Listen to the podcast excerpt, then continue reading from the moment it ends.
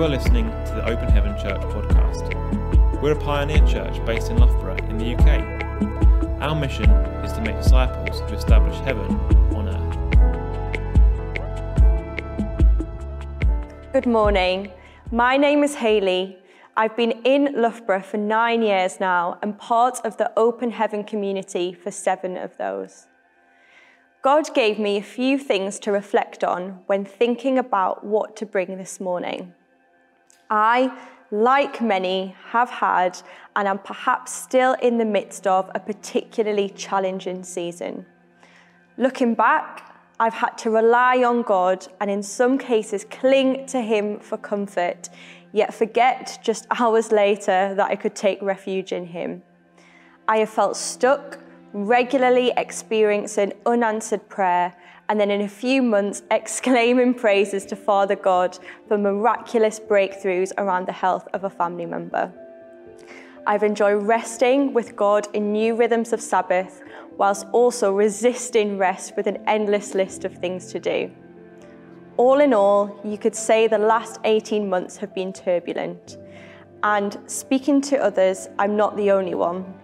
Stories of redundancies, grief, loneliness, and challenging living situations flood the conversations I'm having with colleagues and friends. I'm sure you can recall things in your life that look different now too. As I started to think about what to bring, God gave me a verse from Ecclesiastes chapter 3. To everything there is a season, a time for every purpose under heaven. Although our lives and hearts might be changed, even wounded, we have a new, exciting opportunity to step into what God has for us. As a church, we're about to uncover more of God through a new teaching se- series.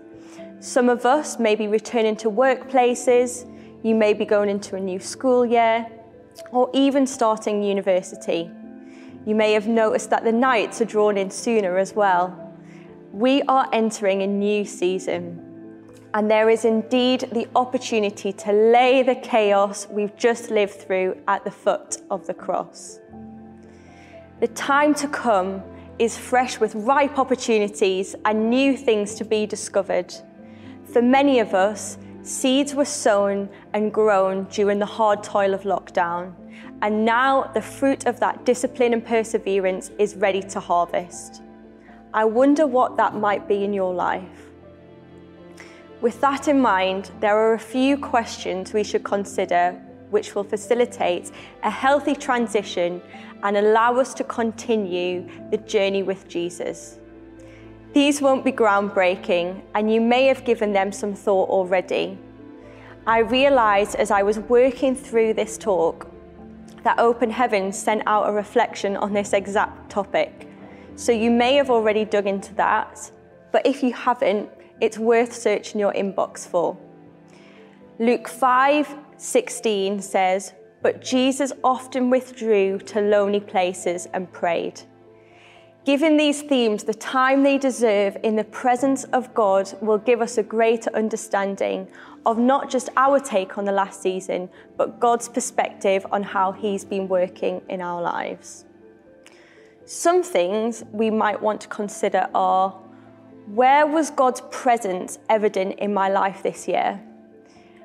Mark 11, verse 24 says, Therefore I tell you, whatever you ask for in prayer, believe that you have received it and it will be yours. Where did you feel He was with you? What prayers did He answer? Were there any ways in which God surprised you over the last few months? What spiritual disciplines brought you closer to Him? Both John, my husband, and I, and members of our small group, have really appreciated Sabbath rest over the last 18 months. Perhaps with the slowing of lockdown, you're the same. Or maybe you've cultivated a rhythm of prayer and fasting. So, can you foresee any challenges in the season ahead? Are there any spiritual disciplines that you want to dig in now to help you walk these well. What new template do you want to set? Now, have I changed for the better or even the worst? John 15:2 says, Every branch in me that does not bear fruit, he takes away. And every branch that bears fruit, he prunes so it may bear more fruit. Jesus taught me a lot about patience and surrendering control to him this year. He's done a work in me that could only be done through experiencing some difficult times, although I didn't enjoy it one bit.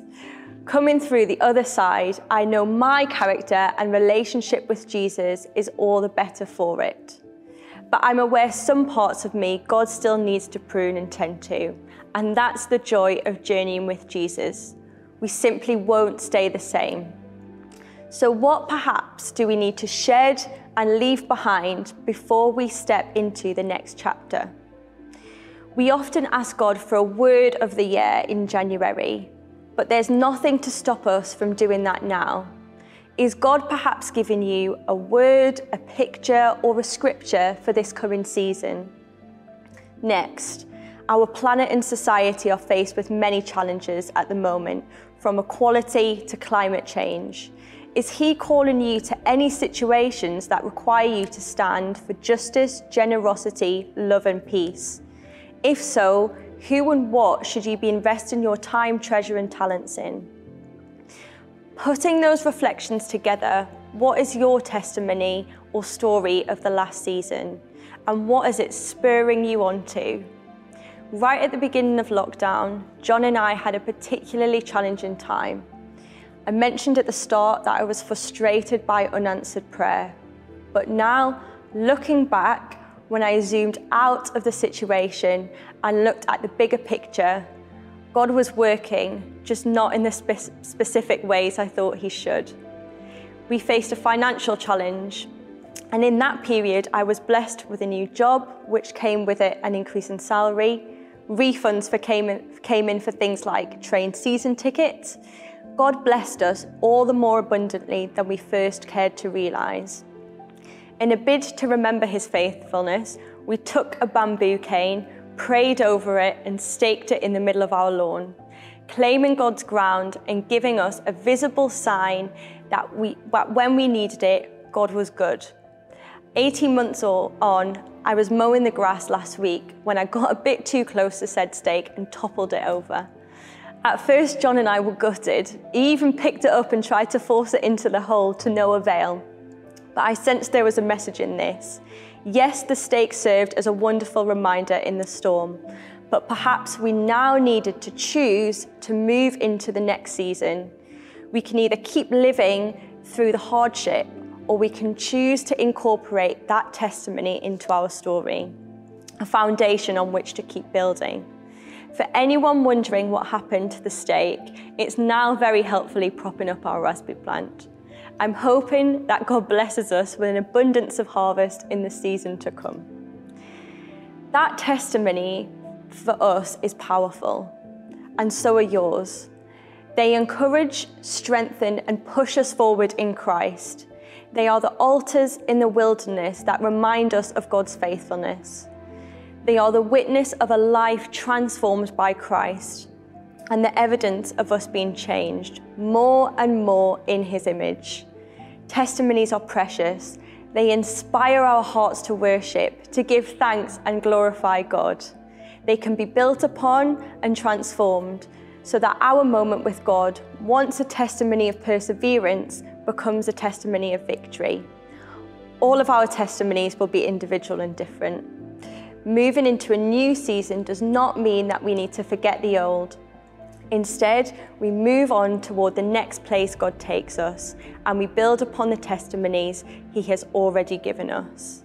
We remember but are not stuck in the old. We move on and we keep building, but we must actively choose to do so. And so I'd like to finish in prayer. Father, I thank you for the testimonies that you've given us over the last 18 months. I thank you that you have been ever present in our lives and that you are a good God. Father, I pray that as we work through some of these questions, that we will sense your presence, that you will give us your perspective on things. And Father, as we move into the next season, Let us follow your will, let us follow your word, and give us the ears and eyes to do your work in the kingdom. Amen.